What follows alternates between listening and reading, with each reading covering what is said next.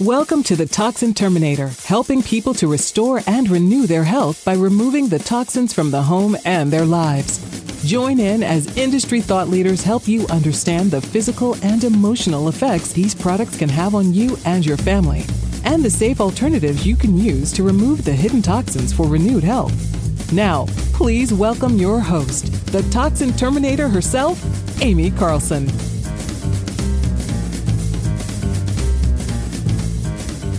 And welcome back. Today's show, we have an integrative health doctor, and she has got over 30 years of practice in integrative oncology and, and working with chronic illness.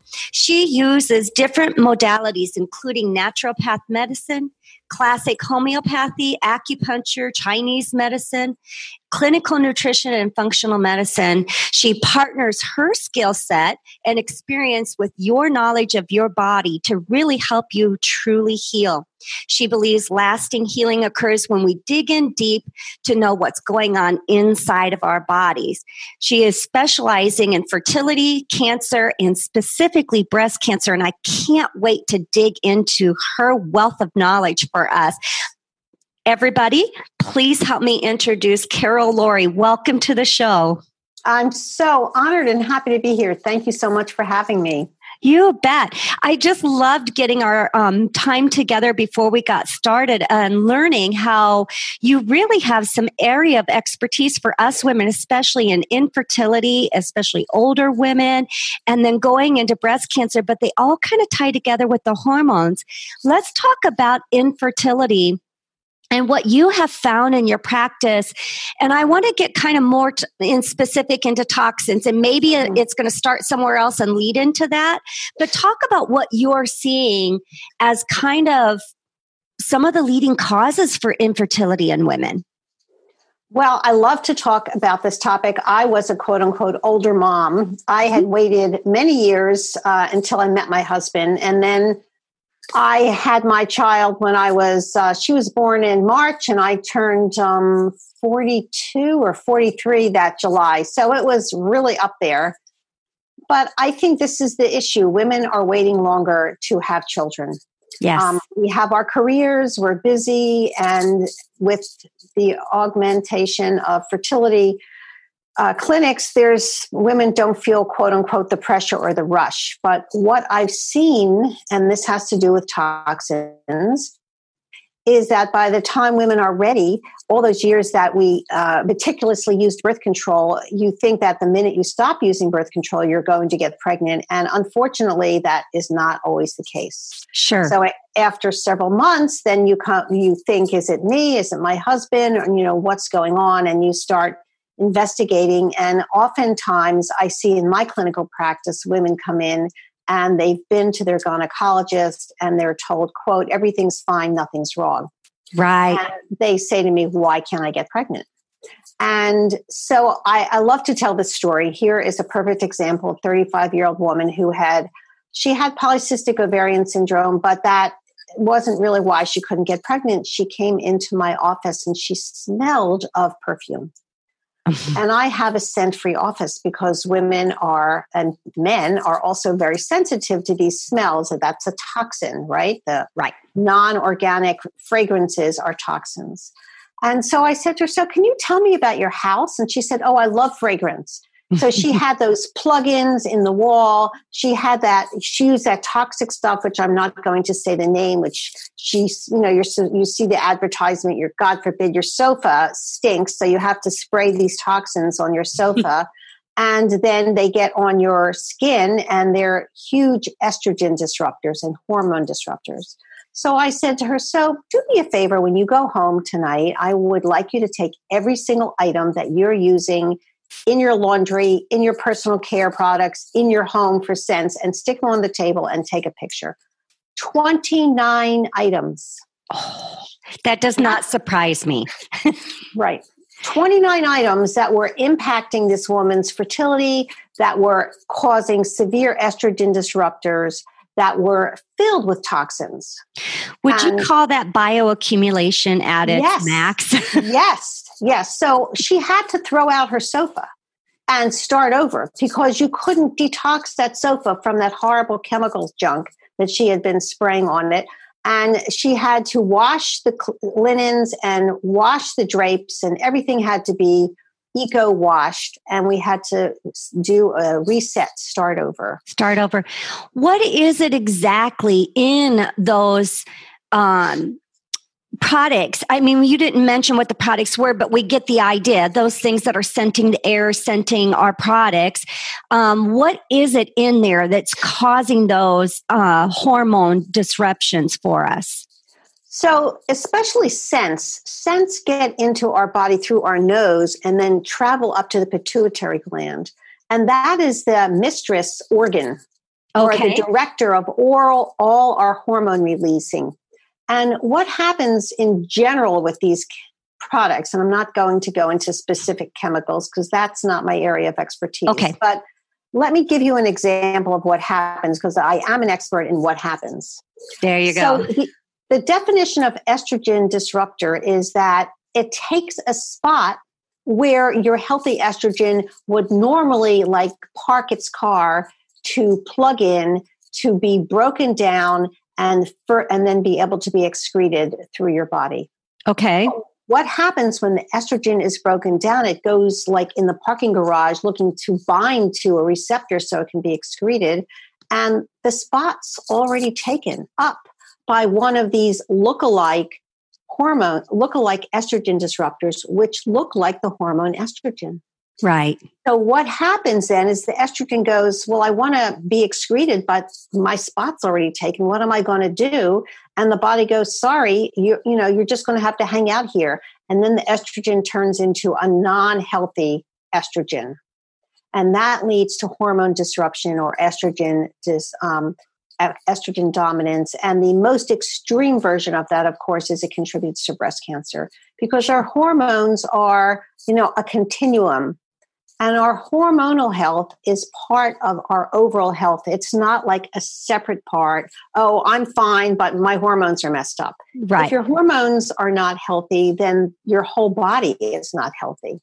So what um and and and women you know need to hear this. So when you say that your hormones are not healthy what kinds of symptoms might women be experiencing if their hormones are out of balance um, due to all of these endocrine disruptors that are we're being exposed to in our life? Well I'd say one of the first things that happens is you can have severe premenstrual syndrome where you're maybe fine the first half of your cycle, but as you begin to ovulate, you can just feel like you want to die or kill somebody. That's one of them. the other symptom is you can have, you know, irregular ovulation. Okay. You can have amenorrhea or you not get your period. Or you can have periods that last for two weeks where you're gushing blood and, and you have to change your pad or tampon every 30 minutes. Right. I mean, there's so many, you know, signs and symptoms of the continuum. Now, when you go to your regular gynecologist, you will be given the birth control pill, which for me is like putting band aid over gangrene because instead of deep and looking at what's happening, doing a Dutch hormonal test, and finding out where we're not matching with our hormones, we're putting more hormones in our body, which are further disrupting our pituitary gland. And then when women come to see me, having been on the birth control pill for years, we have a lot of repair to do. Right, right.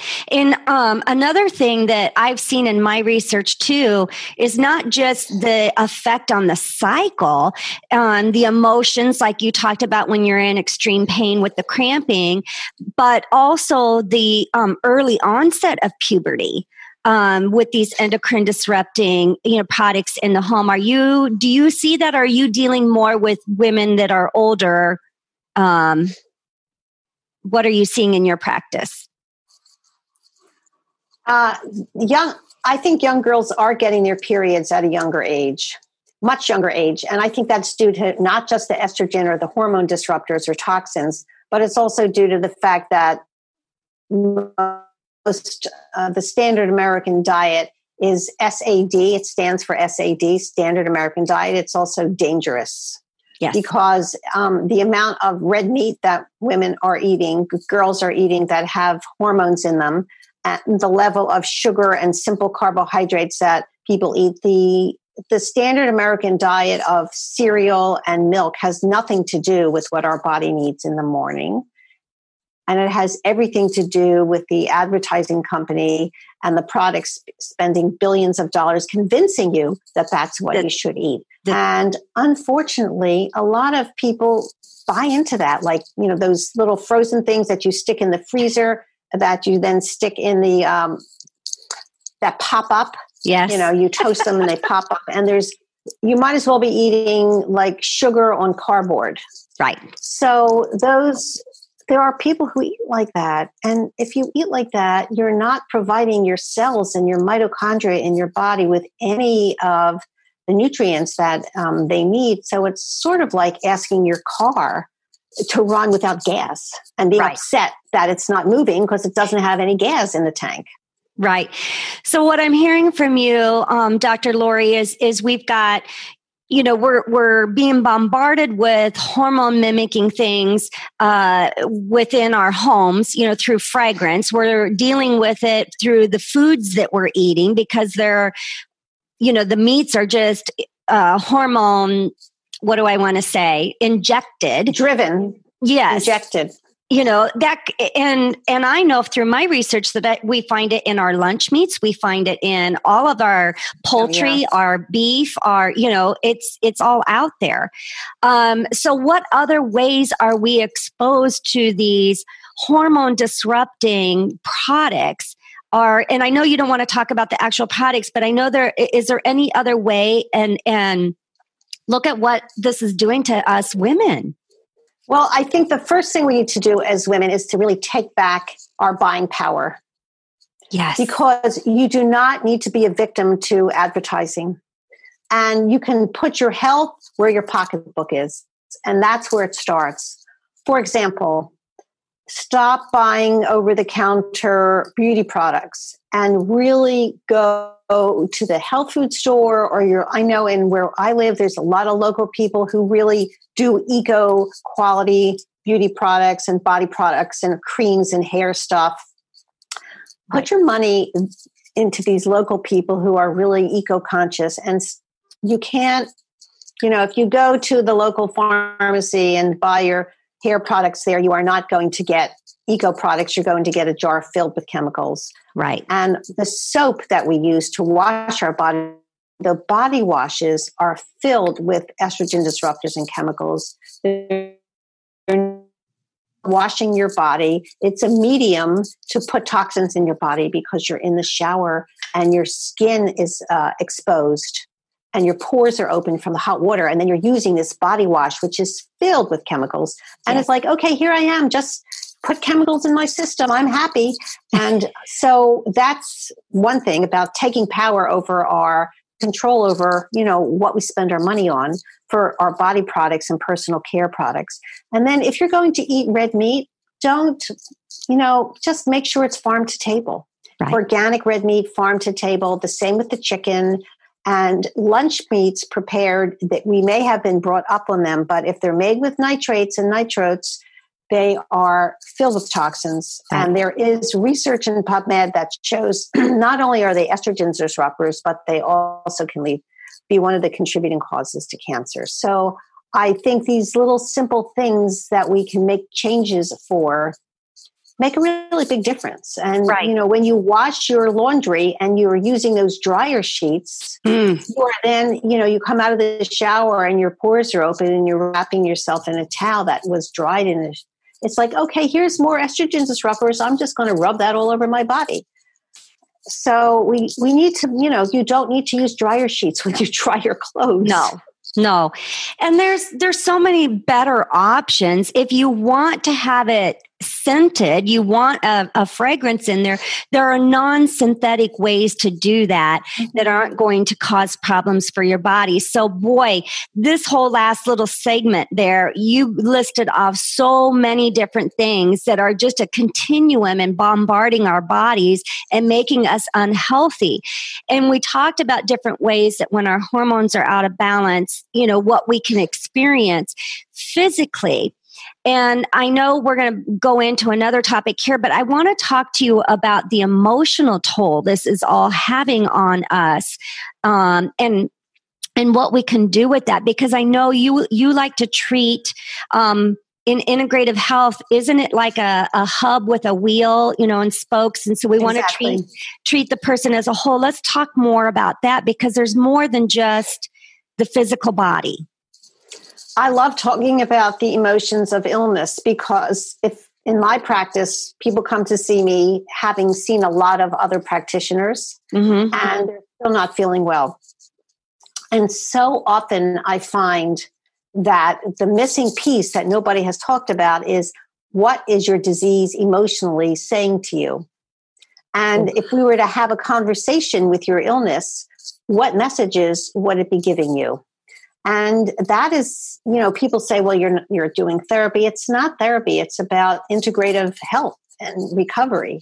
So we need to begin to bring in the emotions. And i think the more traumatic the event is that hasn't been processed in your psyche and your emotions the more intense the illness then responds. And it could be years later. Right. i mean i had a woman say to me oh, it couldn't have been that. That happened, you know, 15 years later. That wasn't a big deal. But the reality of it was, it was a big deal.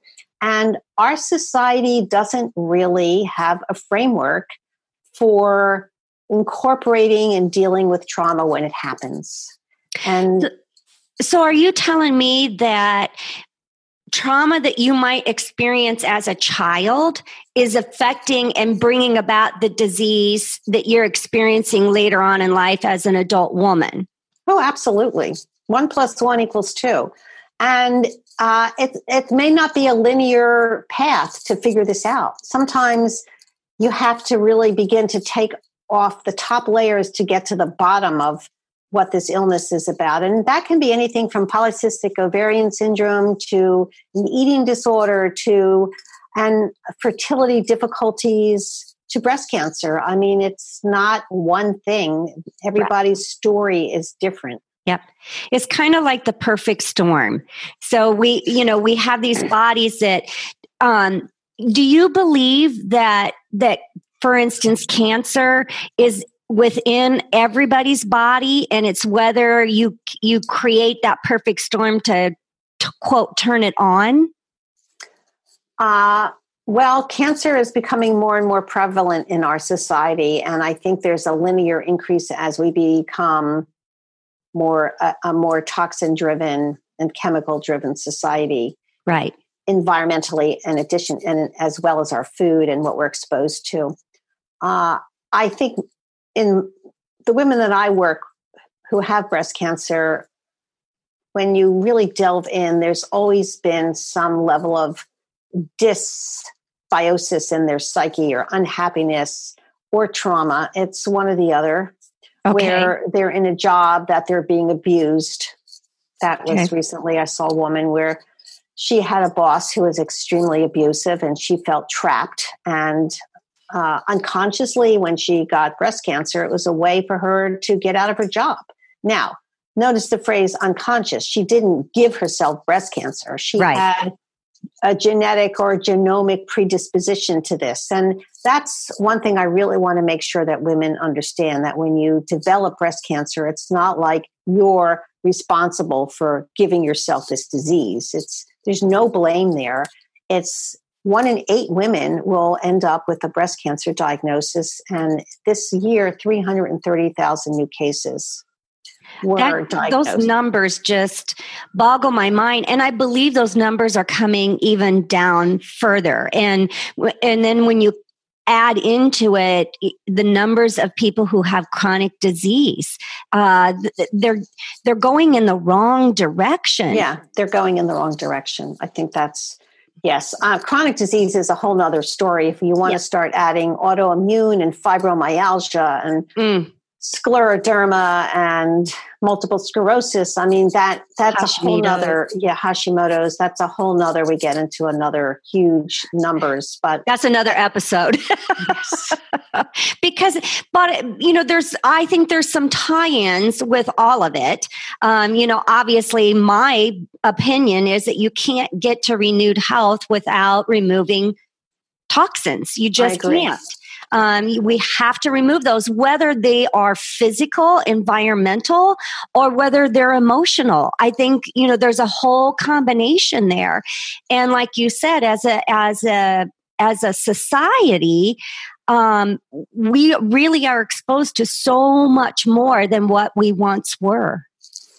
I, I love your phrase of we can't get to renewed health unless we remove toxins. And it's not just physical toxins, it's also toxic relationships, codependent relationships, relationships in which you're giving too much and you're not getting anything back, or people aren't mistreating you and not respecting you and not listening to you. Uh, one of the things that I always encourage women to do is to really do a relationship inventory of their not just their family but also of their friends and right. you know how are the scales tipping here, ladies? Right. Are you one of those women who say yes to everything, and then when you ask for help, nobody's available? I mean, how are your boundaries about taking care of yourself and saying no? Sometimes lots of women need to say nope can't do that. Thank you anyway. Oh and and this time of year and i wasn't trying to be rude i was looking up an app that i have on my phone um, called feelings and it's by Karol Truman. Have you read no. any of her stuff? So carol with a k. Is called feelings buried alive never die. Wow. And she really talks about things that she actually dives more into how you bring things in even prior to birth, uh, you know, from generation to generation and how these affect you. But the app on the phone, if you're experiencing a physical symptom, then you can look up on the app and see what emotion might be behind that physical symptom. And if I'm hearing you correctly, I think you really align with that, that if we can treat the emotion, we can certainly treat the physical symptom that's happening.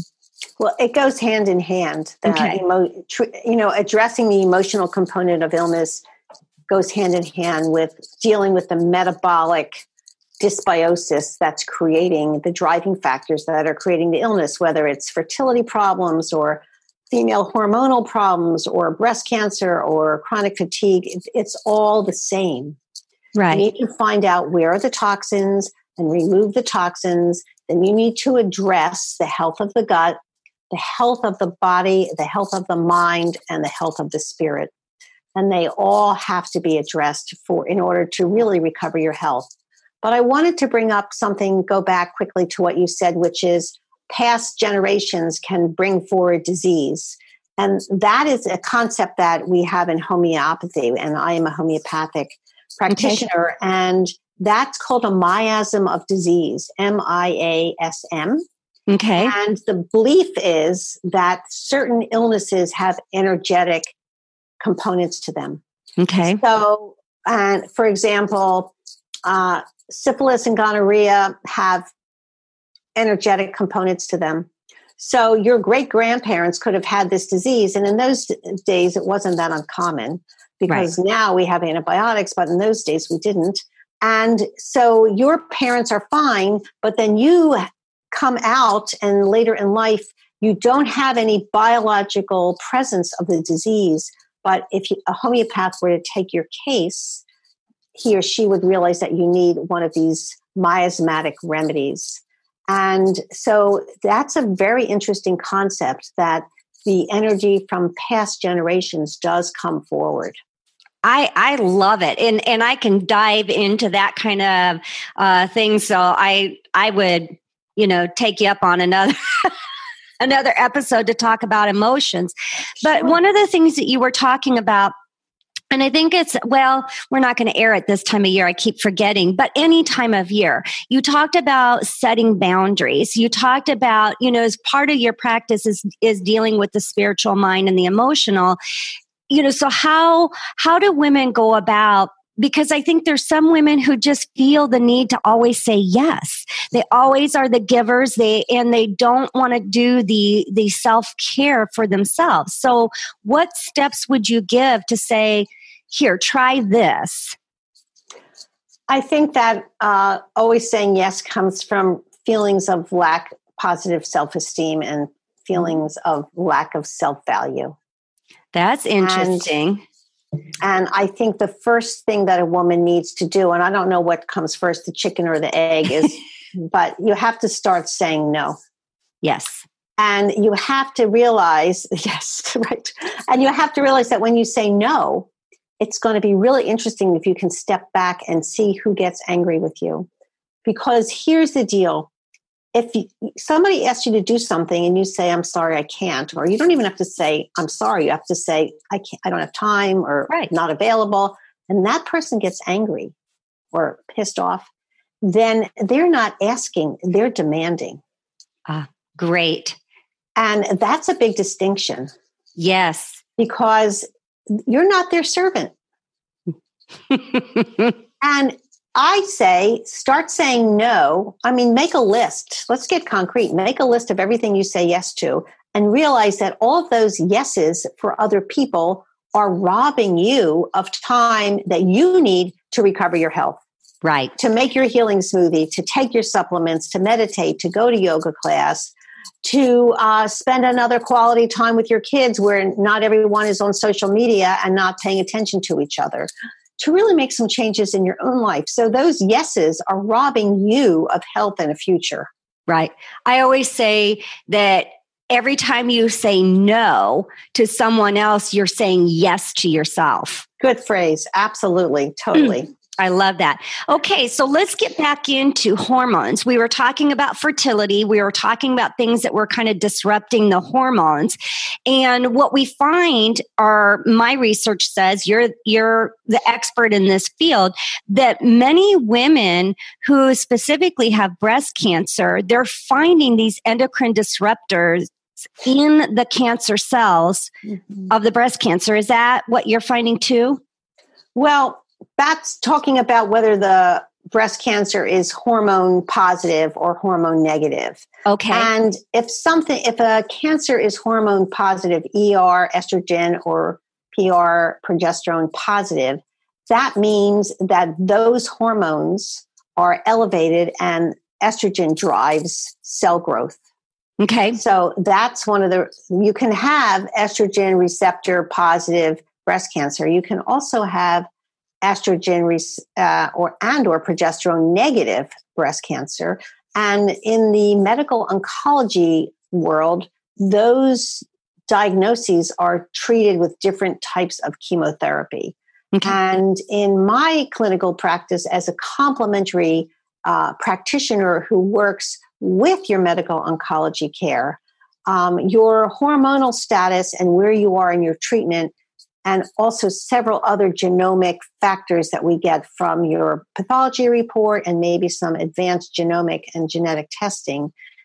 That helps me know how to put together an individual protocol for you that works right. with your medical oncology during, after, and into preventing recurrence.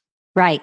Well, and I think that the important thing here, first of all, I just learned something new. I had no idea that there were two different types of breast cancer. Is that so? There's just the two different types, uh, uh positive and negative, or no? Well, there's estrogen. There's hormonally positive or hormonally negative. Okay. Then there's HER2 positive or HER2 negative, and that is the gross chapter heading but within this is one of the misnomers i think. There's not just two or four different types of breast cancer because when you dig deeper into the genetic and the genomic driving factors of a woman's breast cancer even if two women have exactly the same hormonal status and the HER2 status one could have a ki67 that's more elevated one could have a ki67 that is very low.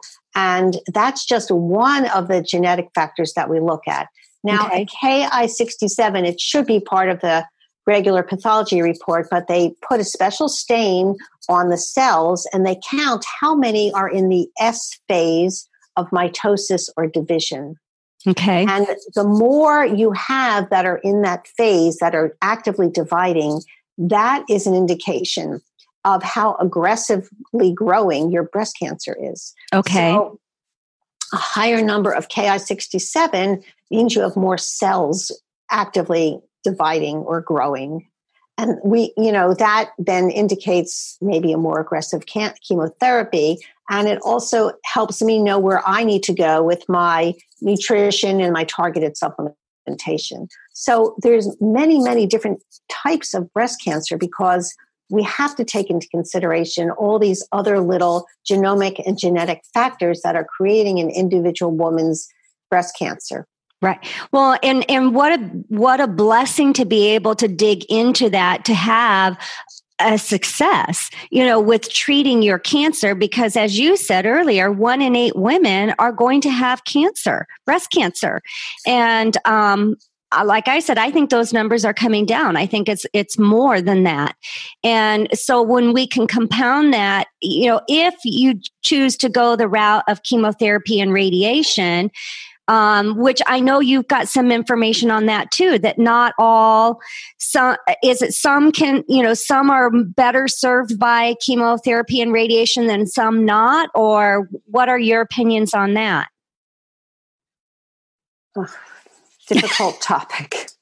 It um, is. It we really depends. Difficult questions. it really depends on your diagnosis. For example, if you have DCIS and you get an oncotype breast cancer recurrence test, which mm-hmm. any woman who has DCIS should get, and you come back with a very low score, then that's an indication that, in my opinion, and you know, I don't have somebody's all their information in front of me, but given that if it was a very non-aggressive cancer and it was DCIS, very beginning, stage one, zero, everything, then I'd say, okay, you have, you're heading in a bad direction here, but mm-hmm. we can use these complementary and integrative tools, clean up the toxins from your environment, deal with your emotions, and really put you on a very clean diet with powerful targeted antioxidant supplementation. And let's see what happens in six months. Okay.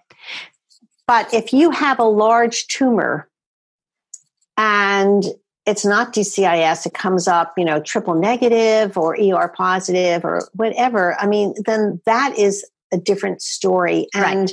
there are women who choose not to do chemo or radiation, mm-hmm. or they go to a clinic in Mexico or Europe.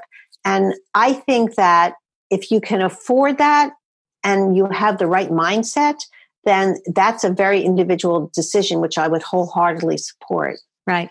But, well, it, and it's kind of not fair to ask that question of a doctor, you know, and say, hey, what say you here? Because it really truly is an individualized choice of, you know, what are you going to do? Because as a woman, we know our body best. You know, we know what how our body feels and, and we have to make those choices that are best for us. Would would you agree with that? Well, yes. And the, one of the things that really is upsetting to me is that if you need your car fixed or if you have a dental problem, you go to the dentist or you bring your car to the mechanic. But because of the enormous amount of information on the internet, some women with breast cancer just feel like they can do research and put together their own protocols.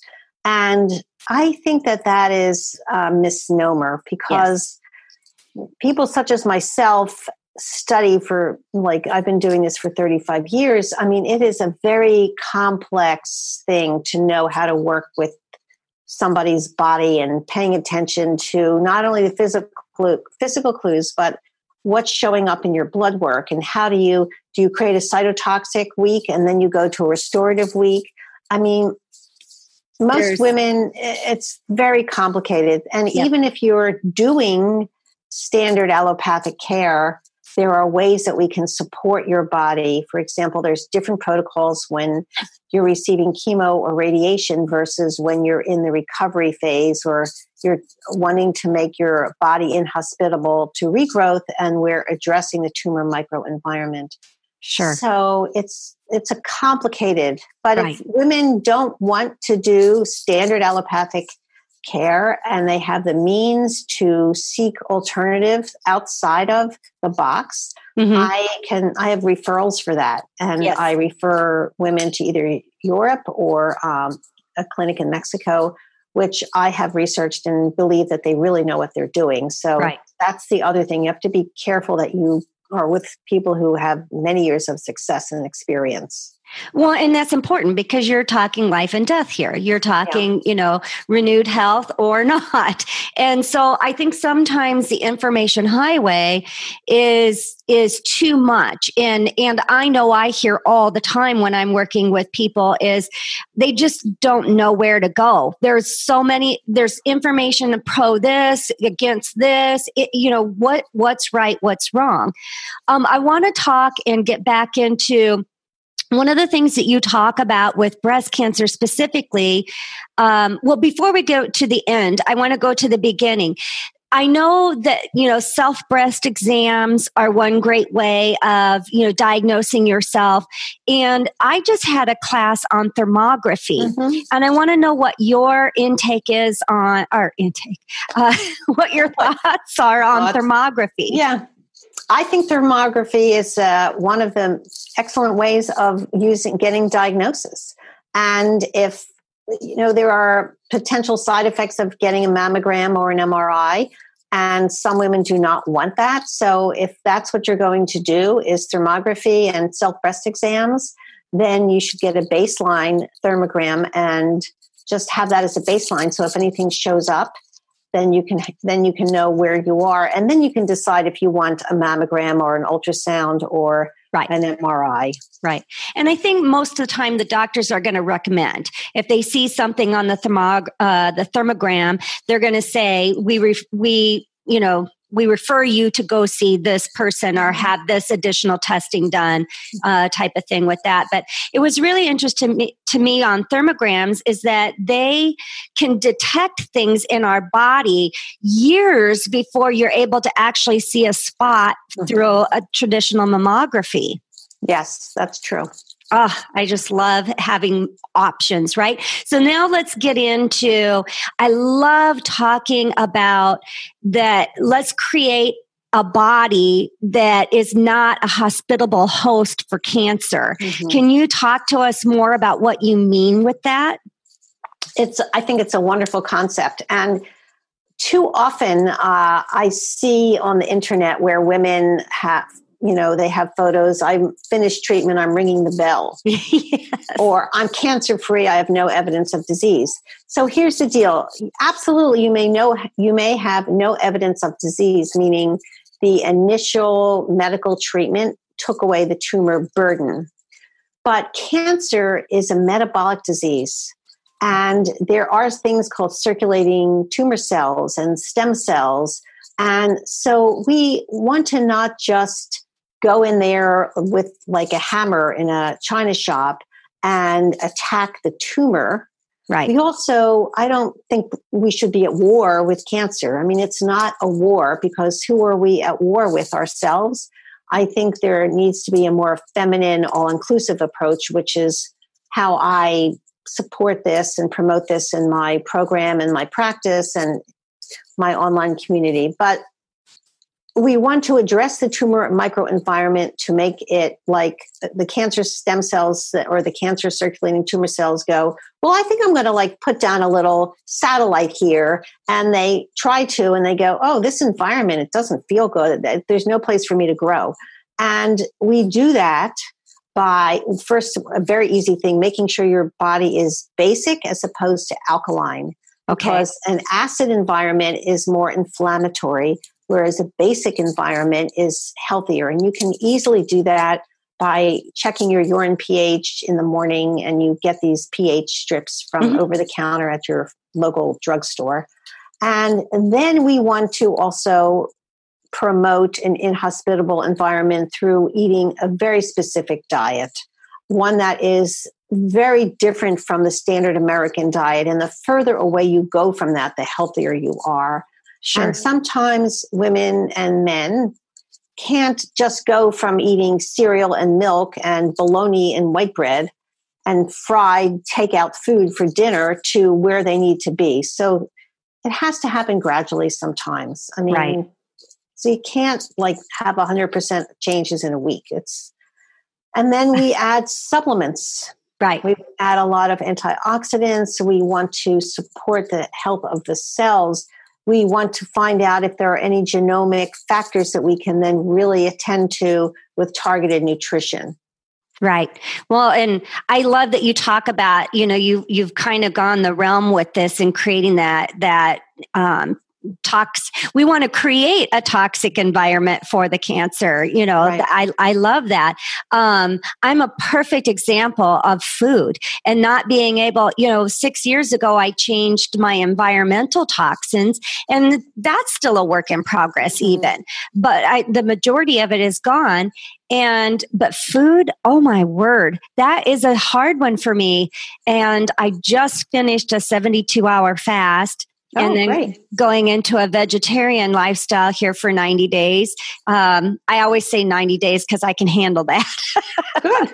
but um, but it, I can't imagine um, having to you know go from point A to point B and and I think that's the key for the supplementation when when we just we just know don't they say something like 22% of people in our society don't eat correctly no, I think it's worse than that. Is it worse than that?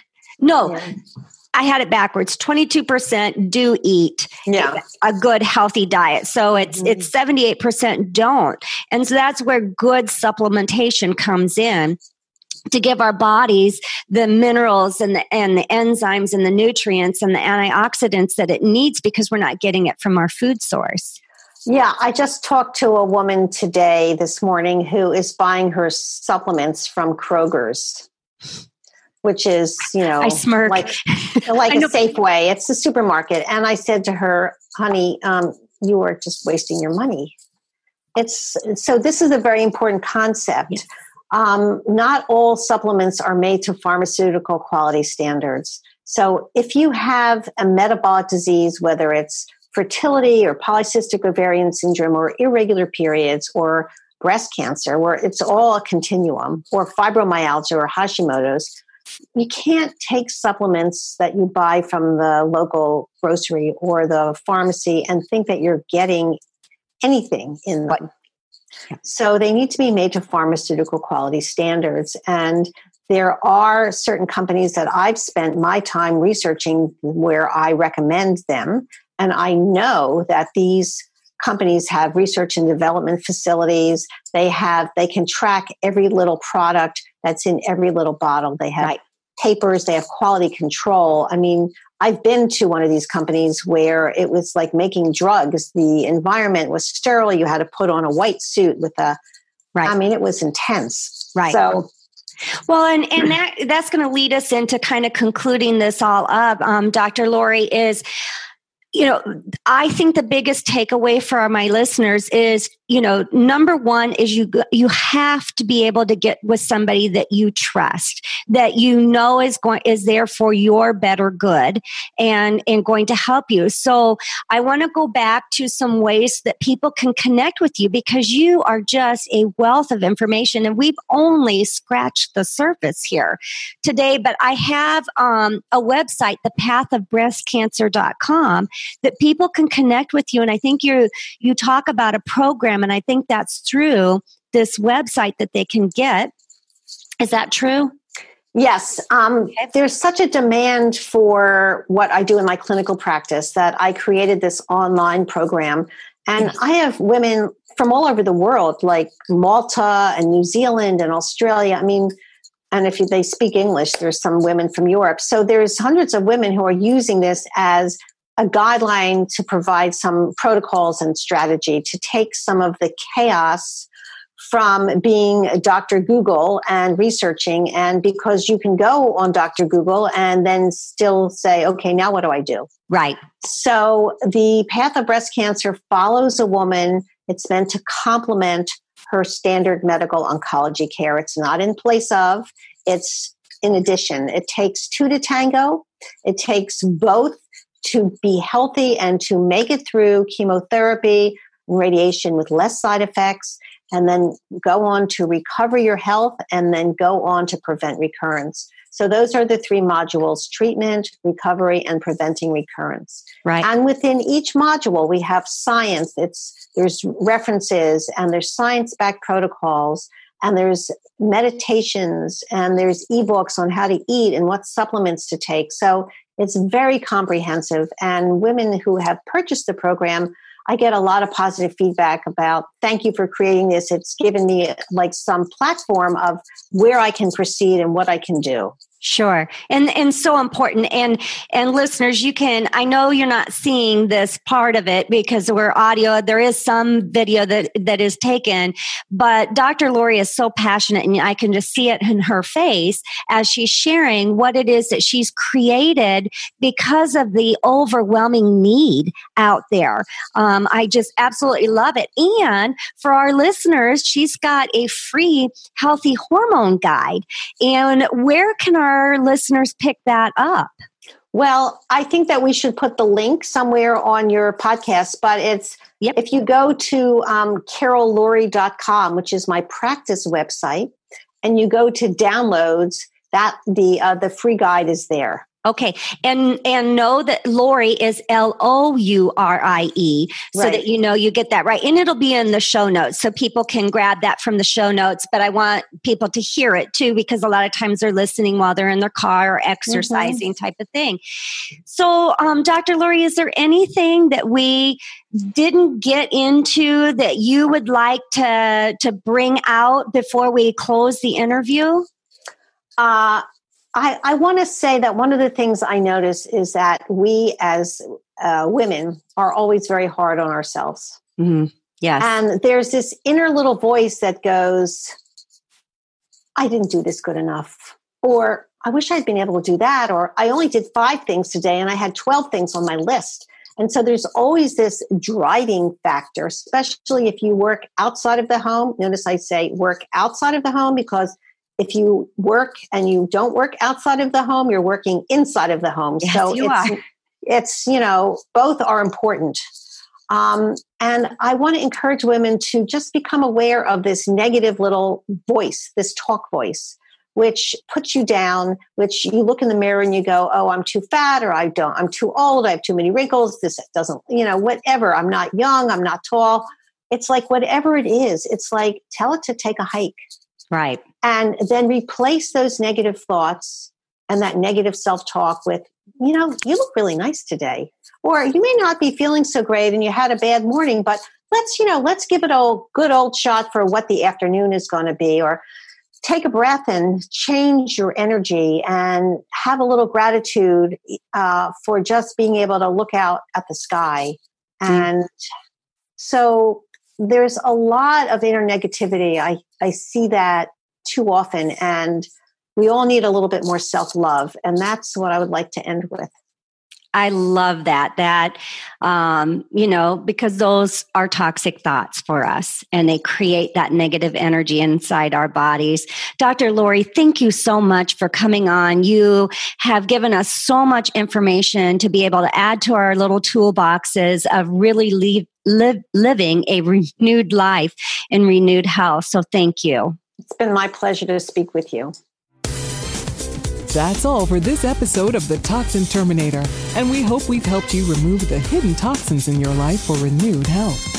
If you're looking to continue your journey towards full rejuvenation, reach out to Aimee directly by visiting aimeecarlson.com for your own one on one chat session, as well as your free toxic risk assessment.